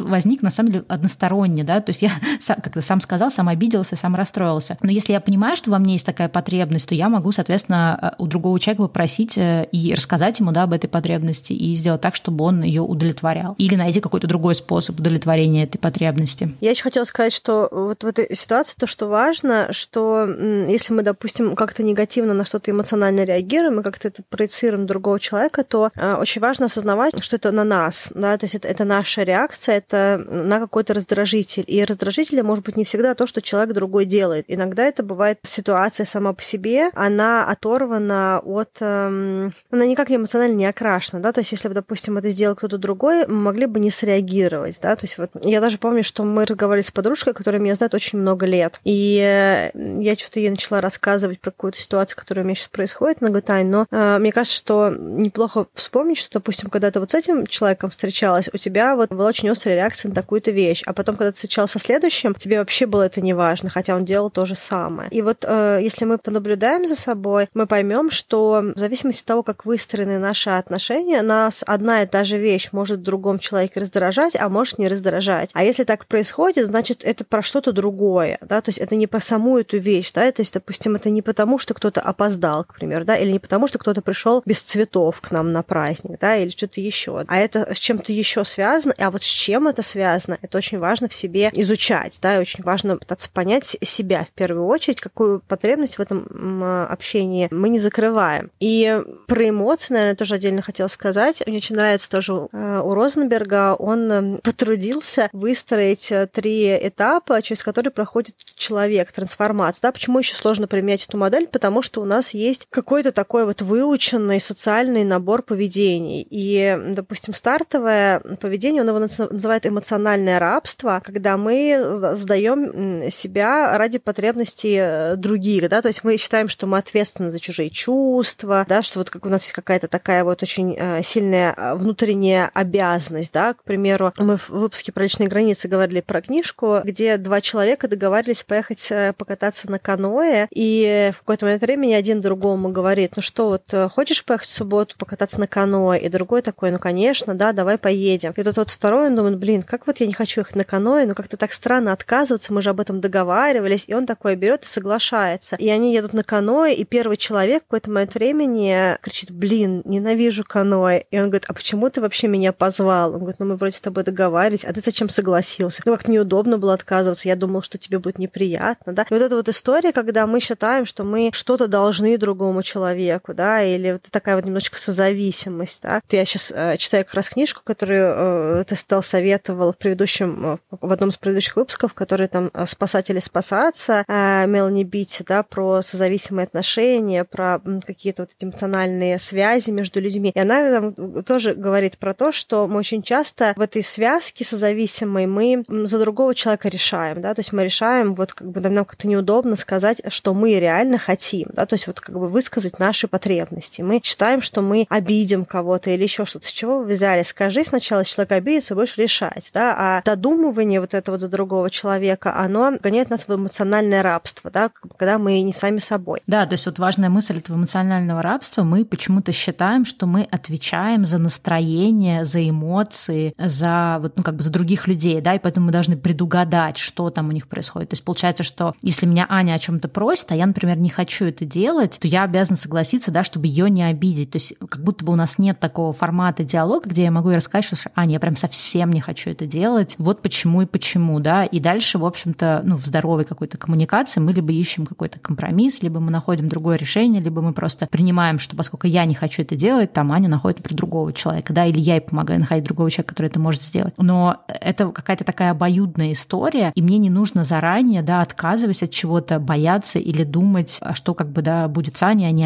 она и так далее. Ну, понятно, что это все в идеальной ситуации. В реальной ситуации мы чаще, конечно, сталкиваемся с людьми, которые действительно могут обидеться на что-то, и мы не понимаем в этот момент, что это их была, да, их выбор, их ответственность э, обидеться. У нас был, да, тоже, по-моему, выпуск, почему мы обижаемся и что вообще происходит. То есть мы почему-то ну, попадаем, да, в эту ситуацию, где кто-то на нас обиделся, эта ситуация дико неприятная, и нам проще избегать этой ситуации в дальнейшем э, как раз путем вот этого добровольного эмоционального рабства, когда мы заранее продумываем, как бы кого-то не обидеть. Хотя в большинстве ситуаций, да, если мы именно используем вот эту вот честную, правильную такую вот коммуникацию, да, то мы, ну, как бы мы не можем обидеть другого человека, да, если у нас нет цели сказать что-то обидное, то мы человека не обижаем. И это уже его ответственность, да, чтобы он не обиделся, в том числе, конечно, и наша тоже ответственность донести это как-то так вот э, без эмоций, без оценок. Не токсично. Да, не токсично, скажем так. Вот, но при этом э, мы не можем отвечать за эмоции, чувства и удовлетворение потребностей других э, людей. Но и как раз следующая стадия, когда мы внутри себя хотим избавиться от этого эмоционального рабства, естественно, происходит абсолютно полярная история, где мы просто максимально не экологичны, да, как мы нетерпимы, и мы вообще отказываемся думать э, о чувствах и потребностях других людей. Это нормально, потому что очень сложно идти вот в таком вот каком-то аккуратном шаг за шаг, э, за шагом э, формате, да, обычно, когда человек пытается что-то в себе поменять, он иногда уходит вот в крайность другую. Потом он уже пытается нащупать, где вот этот вот баланс. Ну, знаешь, это как выгорание, если очень долго что-то делать, да, то, что не твое, то, что тебе неестественно, или там очень много на себя взваливать, то в какой-то момент ты выгораешь. Ну, тут немножко другой э, смысл слова выгорание, но ты выгорел, и все, и у тебя наступил да, следующей стадии, когда ты наоборот. То есть до этого ты отвечал за чувства других, а теперь тебе хочется, наоборот, всех наказать за то, что они там тобой пользуются, либо эмоционально, либо еще как-то, да, за то, что... И ты, наоборот, начинаешь э, более как-то так вот э, наплевательски, что ли, относиться к другим, и, может быть, наоборот, в ответ их тоже обижать. Это, кстати, называется стадия оборзения.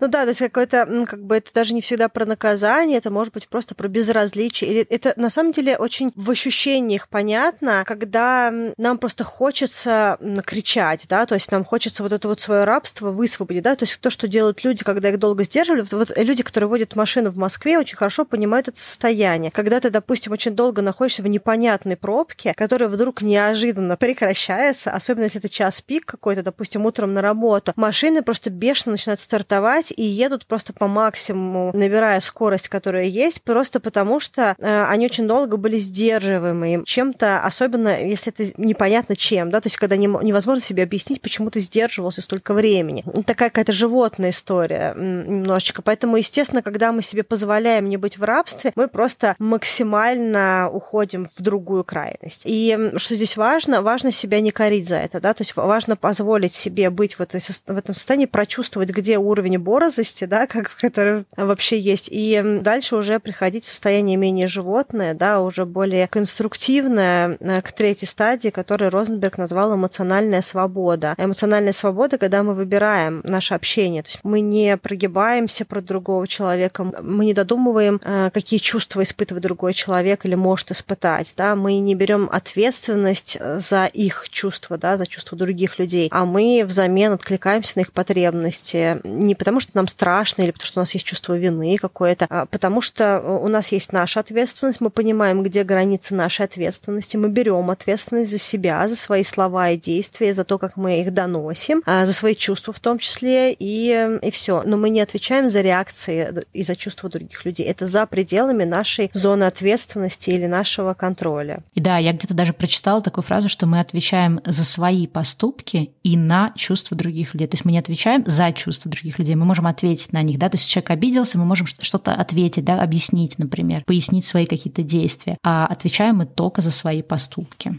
И, э, знаешь, еще там была такая прикольная штука вообще про понимание потребностей и чувств других людей, про эмпатию. Он там говорит про то, что вот с эмпатией такая история, что когда происходит какая-то смесь, какая-то смесь чувств у, у человека, то человек возвращается к тому, который не встретил эмпатии. То есть, допустим, когда мы с другим человеком говорим, мы не, мы не можем нащупать вот как бы почему. Да, он, скорее всего, будет выкидываться в то, на что мы не отреагировали. То есть, к примеру, э, мы разговариваем с человеком, и мы понимаем, допустим, что сейчас он испытывает э, страх, к примеру, что что э, его могут, э, не знаю, уволить, а он постоянно возвращается. И она мне сказала, и она мне сказала, и она мне сказала. И мы понимаем, что дело это не про страх того, что его уволили, а про то, что в этой всей конструкции человек испытывал жутчайшее, ну, как бы неуважение. Его чувство привязано к ощущению незначимости, да, может быть, какое-то э, непринятие его, да, или, ну, как бы он испытывает, ну, не знаю, что он может быть испытывать, какую-то досаду, что его да, не вот поняли, к этому да. неуважению. Да, то есть вот мы вроде как нащупывали одну историю, или отсутствие признания. Да, да. А вторую мы на нее не отреагировали, и человек а, вернулся туда, потому что это мы не назвали, да, то есть мы не помогли ему вот это чувство вытянуть. Когда мы говорим, что, ну, конечно, да, и еще вот, наверное, чувствую, что тебя ну, не принимают. Да, да, вот не принимают. Ну, то есть, и,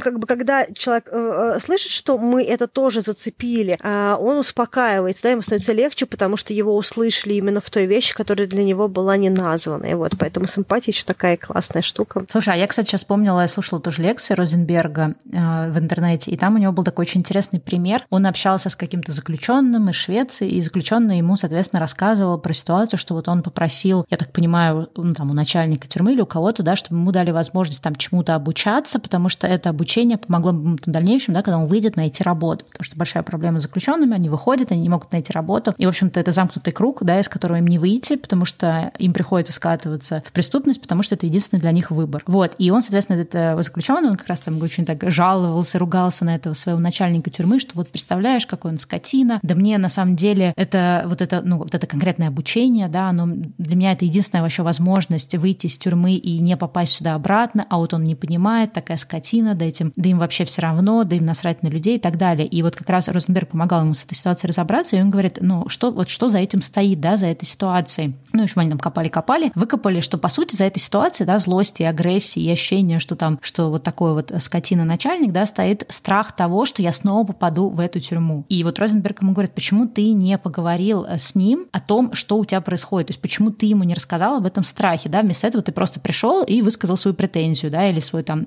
запрос, там, «Э, сделайте мне тут такой-то, да, возможность тому-то обучаться, да, вот мне это надо. И он говорит, что в такой ситуации, конечно, для начальника тюрьмы ты просто еще один заключенный, который что-то хочет, да, еще один человек. Но если ты можешь достучаться до него через вот этот вот откровенный разговор о том, что ты не просто этого хочешь, да, из праздного какого-то желания, а потому что это действительно для тебя а, область, в которой ты э, очень сильно напуган тем, что тебе придется снова вернуться в тюрьму, потому что у тебя нет, да, никакого навыка, который ты можешь применить, э, чтобы найти какую-то работу. И если ты сможешь через это достучаться, велик шанс, что, ну, если этот э, более-менее эмпатичный начальник тюрьмы, да, мы не берем те ситуации, где это какой-нибудь, например, человек, который просто, не знаю, садист или еще что-то, он тогда тебя услышит. И вот, вот это самое, наверное, главное, что я вообще вынесла из этой теории ненасильственного общения. И, ну, и даже вот, ты знаешь, мы эту тему часто проговариваем, да, из книг Брене Браун. Вот это вот навык э, не бояться быть уязвимым и навык откровенно говорить о том, что происходит, на самом деле вообще разрешает очень многие конфликты. То есть даже если ты не можешь вот по схеме произнести эту фразу, если ты начнешь не с того, да, вы меня обидели, вы мне не то сказали, опять ты делаешь что-то тот, а начнешь просто с себя. То есть говорить, как бы, да, по сути, только о себе, о своих чувствах, о своих страхах, о своих каких-то вот э, болячках, ну, виртуальных. Это тоже очень сильно меняет, э, ну, как-то разворачивает, да, диалог в том смысле, что ты можешь, ну, действительно достучаться до человека. Потому что самая большая проблема конфликтов, что вот то, что мы говорили, да, в самом начале первого, предыдущего, точнее, выпуска, что люди просто друг друга не слышат. То есть каждый свою какую-то, да, песню поет, и в этом, в этом смысле одет в наушники, да, и каждый поет свою песню, хотя как будто бы это диалог. Потому что когда ты начинаешь именно с уязвимости и говоришь, что, слушай, ну вот все ерунда, да, но я сейчас очень сильно э, там в отношениях, да, когда какие-то скандалы в романтических отношениях, да, я сейчас чувствую, что наши отношения рушатся, что все это закончится тем, что мы разойдемся, да, мне хочется сохранить эти отношения, у меня есть ощущение, что я что-то делаю такое, что обижает тебя, при этом есть какие-то вещи, которые я не понимаю про тебя, и, соответственно, я делаю, да, и если другой человек хочет сохранить отношения, да, то это для него достучится. Другой вопрос, конечно, если он не хочет сохранить отношения, ну, тогда это, в принципе, тоже будет видно, да, в такой коммуникации. Ну, вот, кстати, по, по поводу того, что ты сказал, вот, пример в книжке ты тоже был про вот этого вот заключенного. Мне понравилось то, что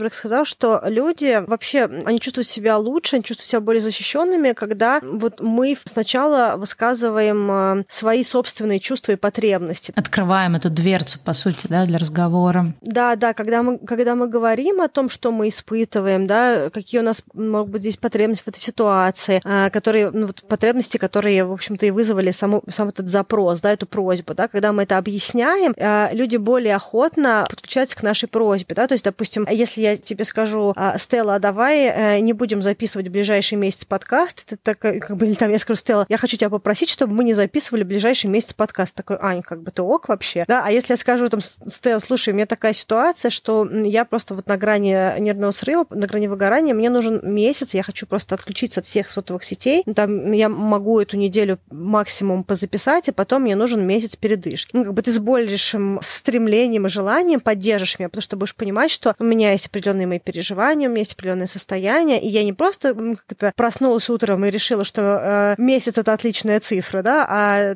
ты будешь э, знать, что со мной происходит. И когда мы открываем карты другим людям, вне зависимости от ситуации, и, и даже вне зависимости от уровня близости с людьми, да, то есть это может быть даже просто прохожий на улице. Если мы говорим, можно я позвоню с вашего телефона, скорее всего, многие люди скажут нет. Если мы объясним ситуацию, почему мы это делаем, да, если там какая-то действительно большая проблема, к примеру, я разговаривала со своим, э, там, не знаю, мужем, и он мне сказал, что мне, э, ему кажется, что у него инфаркт, а потом зарядился мой телефон. Можно я позвоню, потому что я просто в панике нахожусь, да, другой человек, ну, просто нужно быть абсолютно бесчувственным, чтобы в момент сказать, что вот попросить кого-то другого, я опаздываю на метро, да. То есть, э, если мы транслируем ситуацию нашу, как бы не обязательно должно быть, чтобы у кого-то инфаркт, да, просто какое-то объяснение, то люди более охотно подключаются. Да, и еще я хотела тоже, наверное, здесь проговорить про тему оценок, да, что, в общем-то, все наши какие-то проблемы в коммуникации именно сводятся к оценочным суждениям, про это мы тоже уже говорили, но хочется еще добавить то, что такой важный момент, что по какой-то причине, да, нам гораздо проще оценить ситуацию или оценить человека, даже неосознанно, да, дать вот эту какую-то оценку, чем вот именно говорить о собственных чувствах, да, то есть проще всегда сказать, что там, ну, не знаю, что в голову пример не, не приходит, может, ты там что-нибудь приведешь. Всегда проще сказать что-нибудь про то, что, ой, да ты никогда меня не слушаешь, да, чем поговорить о собственных чувствах и, и признаться, да, что, ты знаешь, меня есть ощущение, что мои слова, они как-то ни до кого не доходят, да, или что мои слова остаются непонятыми, или что мои какие-то потребности там в чем-то, да, они никого не волнуют. Никого не волнует тоже оценка. Что, что они не... Ну, в общем, это все сложно. Вот, и мне кажется, что вот эта вот самая тема оценок, во-первых, ну, как бы надо прям учиться в себе это отслеживать, да, то есть в какой момент я делаю оценку. И это, на самом деле, дико сложно. Вот тоже у Розенберга в лекции был пример, не знаю, возможно, он тоже в книге был. Там женщина задает ему вопрос и говорит, вот у меня там брат алкоголик. Это... Он такой, подождите, брат алкоголик — это оценка. Она такая, ну, а как еще его назвать? Он такой, попробуйте назвать это безоценочно. Она такая, ну, у моего брата алкогольная зависимость. Она такая, это диагноз. То есть он говорит, нет, диа... нельзя делать оценку, да, давать какое-то свое вот такое вот мнение по поводу этой ситуации, да, и нельзя ставить диагнозы людям, неважно, вот если это реальная болезнь. Да, мой брат пьет каждый день, да, из серии, то есть, ну, как бы нужно описать факт. Да, она говорит, как бы идите через факты. И он там привел пример, да, что вы можете сказать о том, что мой брат пьет там, не знаю, 50 бокалов виски в день. Вот это, вот это факты, да, то есть безоценочный. То есть это, если это правда, да, если вы не, не преувеличиваете, потому что есть другая еще как бы отдельная, мне кажется, зона, когда мы, чтобы усилить какое-то наше сообщение, преувеличиваем, да, человек, может быть, опоздал один раз, а мы говорим, да ты уже сто раз опоздал за эту неделю, да, ну вот такое вот это тоже бывает. И, соответственно, очень важно идти по фактам, по конкретным, не преувеличивать эти факты и все время докапываться, что это не оценка. Вы даже видите, мы сейчас вам какие-то примеры приводим, и я что-то говорю, они говорят, это все равно оценка. То есть на самом деле мы настолько в нас это просто прошивка сильна, да, оценивать все ситуации. Нам это проще гораздо сделать, чем, э, хотя нам кажется, что мы очень можем быть объективными, в реальности мы практически никогда не бываем объективными, потому что в силу разных причин нам проще и понятнее оценивать ситуацию постоянно. Ну, нам это нужно для выживания, оценивать ситуацию, потому что из-за того, да, мы какие-то свои тоже следующие реакции и действия ну, на этом базируем. Но, тем не менее, это вот такой вот очень важный э, сдвиг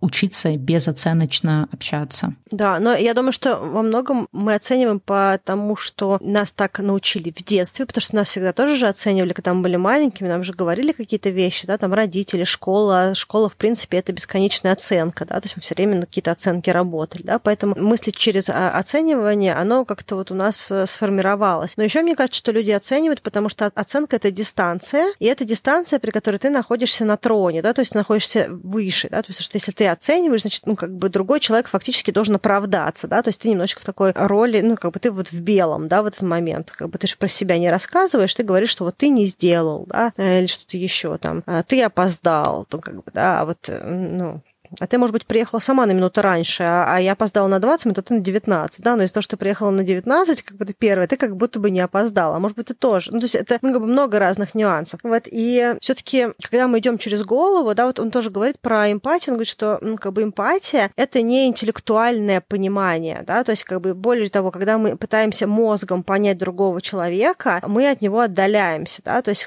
как бы, основной критерий эмпатии — это присутствие, и он даже говорит о том, что такое неэмпатия, да, да, вот, мне кажется, тоже хорошо людям послушать, что не является эмпатией. Допустим, совет другому человеку не является эмпатией. А, соревнования, да, кто как, да, если тебе человек говорит, что я, мне кажется, только что провалил экзамен. Да, я тебя понимаю, я вот тоже в прошлом году, да, а человек нет, сейчас хочет. Мне интересно узнать твою историю, как у тебя это было в прошлом году. Он сейчас находится в своем очень серьезном эмоциональном переживании того, что он завалил экзамен, да. Поучение, да, какое-то, это тоже не, э, не эмпатия эмпатия, а утешение или симпатия, да, на английском это вообще здорово, симпатия, эмпатия, да, что он говорит, что, ну, э, Брена Браун тоже про это говорит, она говорит, что есть большая разница между симпатией и эмпатией, потому что симпатия — это когда мы над кем-то, и мы кого-то утешаем, а эмпатия — когда мы вместе, да, то есть как бы э, вот это такая очень, мне кажется, крутая разница. Вот, потом э, рассказ о собственном опыте, да, это то, что часто люди думают, когда им кажется, что вот это как-то поможет другому человеку, но нет, человек просто чувствует, что сейчас от его потребностей потребностей и переживаний отошли, и сейчас начинается такая вот как бы занимательная страничка. Ну. То есть вот как бы это не тот момент, когда можно рассказать про свой, про свой опыт. Сначала нужно человека, ну, как-то вот войти в это эмпатичное состояние с ним, а потом как бы уже... Мне кажется, Аня, нам нужно делать отдельный выпуск про эмпатию, потому что я тебе хочу сказать, что вот, например, для таких людей, как я, эмпатия — это технически сложная штука, потому что даже если я э, могу угадать, да, чувства другого человека или какие-то вот его потребности, эмоции, я обычно абсолютно лишена какого-то, знаешь, такого, э, не знаю,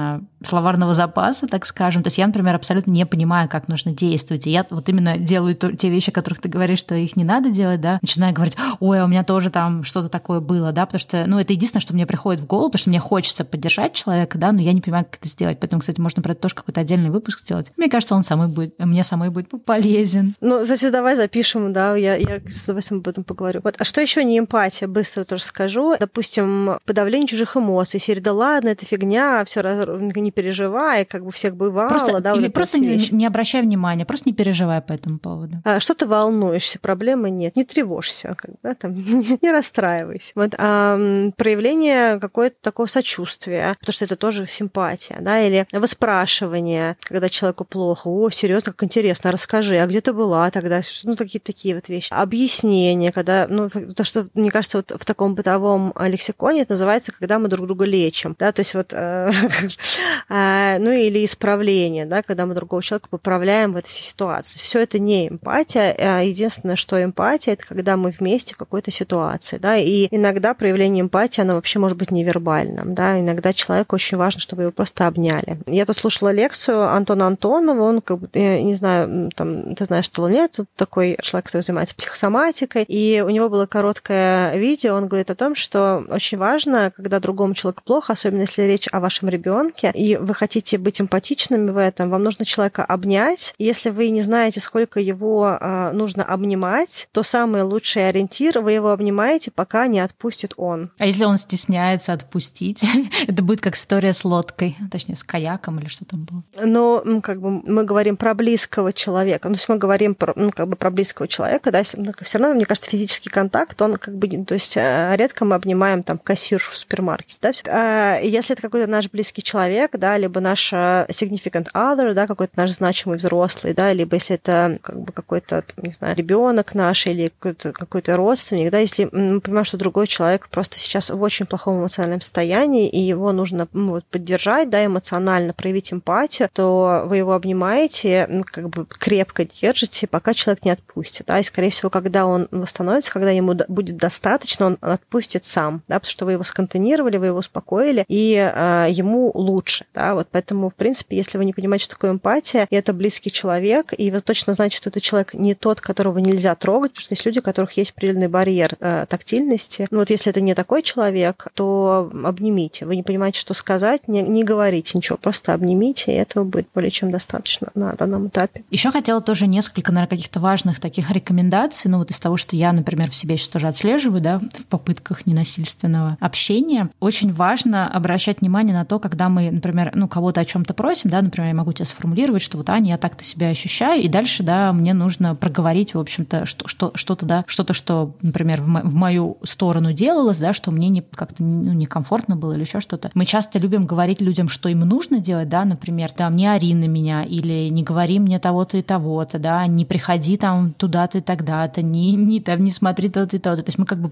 такие, да, даем указания человеку от, э, вот, от противного, хотя на самом деле, если мы пытаемся донести до человека, как с нами нужно и как с нами не нужно, лучше, наоборот, формулировать более четко, да, говорить о том, например, что со мной нужно, да, то есть, например, мы вот приводили, да, ситуацию, что если там кто-то, например, там, не знаю, задержал монтаж, вместо того, чтобы там говорить, Аня, Аня, не надо там так долго этот монтаж там держать и, да, там мне не присылать. Лучше говорить о том, что, что мне важно. То есть мне важно, чтобы ты прислала монтаж, например, смогла прислать монтаж там тогда-то и тогда-то, тогда это позволит мне сделать то-то и то-то. То есть я тебе не говорю, как тебе нужно действовать, да, а больше как бы, ну, объясняю какие-то вот штуки, которые, ну, позволят мне тоже мою. Ну и не говоришь нет, да, то есть что часто проблема, что мы говорим там, я не хочу, чтобы ты так со мной обращался, но это не помогает мне а, понять, как ты хочешь, да, то есть вот, это, мне кажется, очень частая такая вот проблема в, диалоге, когда люди говорят, не говори так со мной или не делай там еще что-то. Ну окей, я могу это не делать, но тогда я ничего не буду делать, потому что я не знаю, что с тобой делать, да, и вот как бы тут, понятно, что это можно пытаться вытащить в процессе диалога, но если мы говорим о том, что ну, вот мы можем сделать от себя, то очень важно фокусироваться без «не» говорить, да, и в чем еще прикол говорить без «не», что когда мы начнем поним, как бы раскручивать, э, мы можем про себя что-то понять, допустим, мы можем про себя понять, что мы не знаем, чего мы хотим, а мы знаем, чего мы не хотим, а, а чего мы хотим, мы не знаем. Или, допустим, у него там есть классный пример, я сейчас его детально не помню, но при, приблизительно расскажу, что это значит. Допустим, он говорит, а меня вообще не, не уважает партнер. Говорит, что ты имеешь в виду? Он как бы говорит, что ну вот, я хочу, чтобы он лучше ко мне относился. А что для тебя это было бы? Вот, но я хочу, чтобы он ценил мои чувства. Говорит, а что для тебя это значит? И в итоге э, он раскручивает, раскручивает, а оказывается, что человек хочет, чтобы другой человек для него делал что-то, что он сам не транслирует, и фактически он хочет, чтобы другой человек угадывал, чего он сейчас в конкретный момент хочет. Он говорит, спасибо, что мы сюда дошли, и теперь же ты понимаешь, что твои потребности невозможно удовлетворить, да, то есть когда мы докапываемся до сути вещей, когда мы транслируем наши потребности без э, частички «не», э, мы иногда находим себя в ситуации, что мы вообще не понимаем, чего мы хотим. Да, или боимся как-то это проговорить, знаешь, то есть я хочу, например, чтобы кто-то что-то делал, да, там, знаешь, человек может оправдать, вот там ты мне э, редко звонишь, там еще что-то, но я не могу проговорить, а что я хочу. А на самом деле я, может быть, хочу от тебя вообще чего-то другого, да, но сама не могу себе признаться, да, и другому человеку тоже. Ну да, или там мне звонишь, ты мне редко звонишь, а, а что ты хочешь? Я хочу, чтобы звонил мне чаще. Как чаще? Там, и как бы, да, я, может быть, тебе буду звонить там раз в месяц. Вот. А еще мне кажется, тоже важно, э, это тоже, знаешь, какой-то такой следующий этап, и касается тоже темы личных э, границ, то, что ну, мы часто сталкиваемся с тем, что если начинает человек, например, свои личные границы отстаивать, да, или в рамках этого, этой темы, да, ненасильственного общения, то есть я начинаю тебе тут рассказывать, как со мной надо поступать, э, важно тоже следить за тем, как это произносится, потому что можно по-разному, да, попросить. Я могу попросить тебя о том, чтобы ты там, например, к такому-то дате выслала, там, например, такой-то монтаж, потому что мне это нужно для того-то и для того-то, но я могу это так попросить, что это, знаешь, какая-то такая безапелляционная просьба, которая не дает тебе никакого вообще э, поля деятельности, э, диалога, да, или, или не дает тебе возможности вообще-то тоже как-то поучаствовать в обсуждении этого, да, то есть какой-то такой бескомпромиссный вариант. И мне кажется, что, к сожалению, да, мы не можем тоже просто говорить людям, как с нами надо поступать. Мы должны это произносить таким образом, чтобы для человека это звучало как мы высказываем нашу потребность, да, то есть что мы хотим, как с нами было, но у человека была возможность с нами это обсудить, а не какая-то такая безапелляционная штука. И тут очень прикольно, вот я, кстати говоря, заметила, что у меня это тоже есть. Когда я прочитала книжку, он говорит о том, что вам не нужно путать просьбу и требование. И разница между просьбой и требованием не только в тоне, потому что мы, нам все время кажется, что если мы сказали там мило и вкрадчиво, то как будто бы это просьба, а если мы сказали грубо, то это требование. Но там не только такое различие. Он говорит о том, что э, разница между просьбой и требованием такая, что если вам сказали на вашу просьбу нет, то ничего плохого не произошло. То есть вы не обиделись на нее, вы не наехали, не наказали, да, то есть вы приняли это нет и пошли с ним дальше, потому что вы попросили человека, и дальше включается его свобода воли. Он может сделать для вас, а может не сделать для вас. Вы же попросили, вы же ему не приказали. А если вы, допустим, как-то супер мило попросили, а вам сказали нет, а потом вы на человека спустили просто кучу псов ада, да, то это не было просьбой, да, это было абсолютным должествованием, вы были уверены, что этот человек обязан для вас это сделать, а в этом нет свободы воли, это требование, это приказ даже иногда. И возможность быть в диалоге,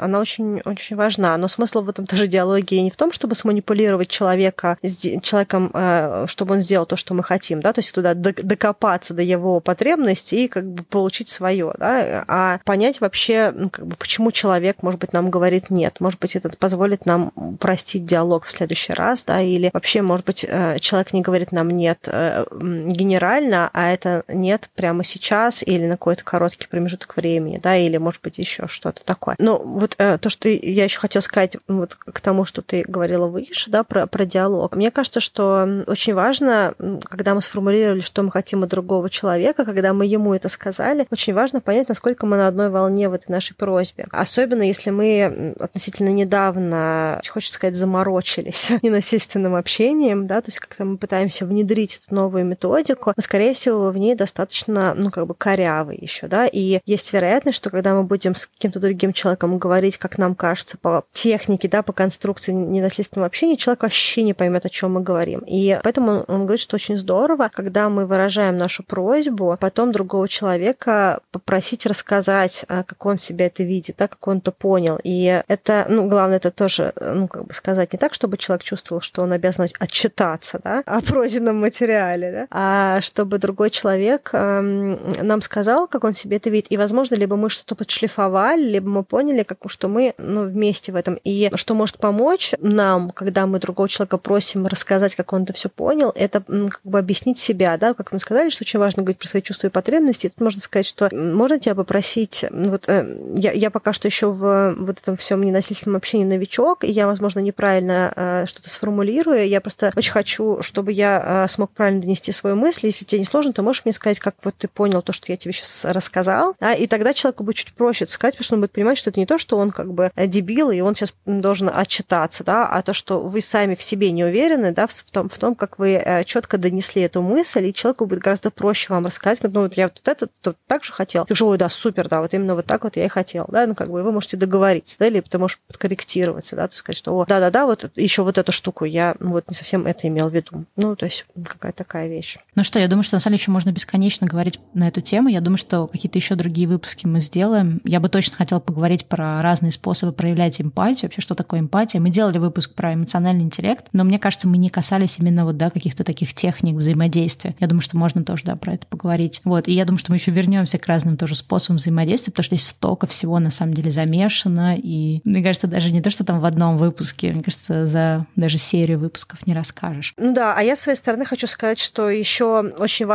когда мы ненасильственны в коммуникации с другими людьми, быть также ненасильственными самим собой и позволять себе испытывать прощение, позволять себе совершать ошибки и помнить, что вот это вот самопрощение, это такое вот состояние, такой процесс, который позволяет нам развиваться, двигаться в сторону какого-то навыка и относиться к нашим ошибкам а, менее критично. Да? Таким образом мы проще учимся, и мы быстрее набираемся важных для нас а, знаний, двигаемся нашего развития. Да, мне кажется, бережное отношение к себе это тоже заслуживает отдельного выпуска и в рамках тоже ненасильственного общения. То есть здесь важно не скатиться в то, чтобы начать себя обвинять, что я все делаю не так, говорю не так, и, и жить, да, вот, и общаться с людьми из этого чувства вины. Это тоже не супер полезная вещь. Но я думаю, про это мы тоже когда-нибудь поговорим еще. А, давай перед тем, как мы закончим этот выпуск, я бы еще посоветовала от себя тоже одну книгу. То есть мы уже поняли, да, что есть этот самый главный столб от Розенберга, да, книга про ненасильственное общение. Я так понимаю, что она тяжело идет, да, такая достаточно нудная. Она стоит того, чтобы ее прочитать, потому что это очень сильно тоже меняет какие-то, мне кажется, шарнирочки в голове в плане общения. Еще одна книга, которая тоже психологическая, мне кажется, ее чуть попроще читать. Я читала на русском языке. Называется она «Хватит быть хорошим». Такой немножко дурацкий, как обычный перевод, но книга очень стоящая. Написала ее Тома Дансенбур, если я правильно произношу фамилию автора. И вот э, в этой книге, да, он как раз ссылается тоже на Розенберга, и вот он как раз на основе тоже его теории какие-то свои мысли высказывает. И мне как раз вот именно в этой книге очень понравилось. Он очень много рассказывает про потребности, про понимание своих потребностей. Он как раз тоже говорит про то, чтобы не совершать насилие над самим собой, да, то есть тоже не начать себя там в чем-то обвинять. Поэтому либо пробуйте Розенберга, либо если Розенберг вдруг не пойдет, то можно попробовать тоже вот этого Тома Десенбура. Мне очень понравилось. Там как бы много разных аспектов, там не только про ненасильственное общение, там скорее про то, как э, да, лучше понимать себя, свои потребности, как с людьми выстраивать какие-то такие взаимоотношения, чтобы ты не пытался постоянно там получить какую-то, не знаю, вторичную выгоду, сам ее не осознавая. В общем, довольно-таки хорошая такая книга.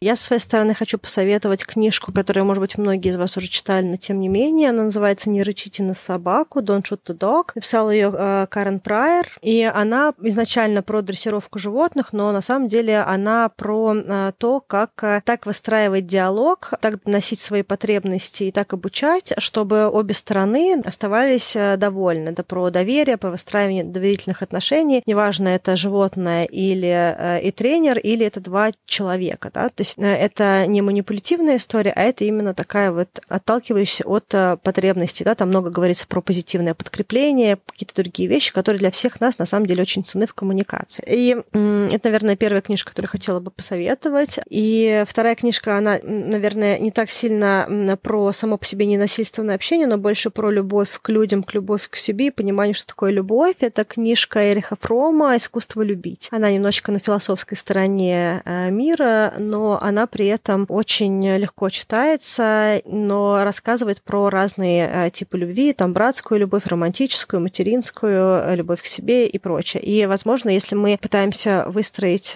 какие-то более доверительные, более конструктивные, ненасильственные коммуникации с другими людьми, нам также здорово раскрыть в себе какое-то чувство, чувство к себе, чувство к другим и учиться любить в широком смысле этого слова через действие и через поступательное приобретение навыка. Да, я думаю, что это прекрасная мысль, на которой мы закончим сегодняшний выпуск. Если вы хотите поделиться с нами какими-то своими историями, своими какими-то мыслями, которые у вас возникают после записи нашего подкаста, помните о том, что можно оставить либо комментарий у нас на сайте, либо можно написать нам э, в Телеграм под. И все это будет, как обычно, в описании. Да, и также э, спасибо вам, что отмечаете нас в ваших социальных сетях, когда вы про нас рассказываете. Нам очень-очень приятно, что вы это делаете в своих постах, в своих сторис. И всегда это читаем, и э, очень-очень радуемся тому, что вы для себя открыли. Поэтому, если вам что-то было полезно и ценно, пожалуйста, расскажите. И также мы всегда рады э, всем тем, кто ставит нам оценки в iTunes, ставит нам пятерки и пишет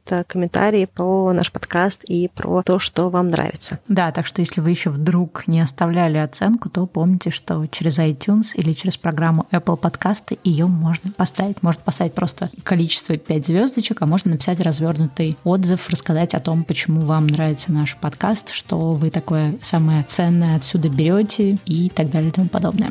Ну что, до встречи в следующем выпуске. Да, пока-пока. Пока. To grow through dirt and bloom so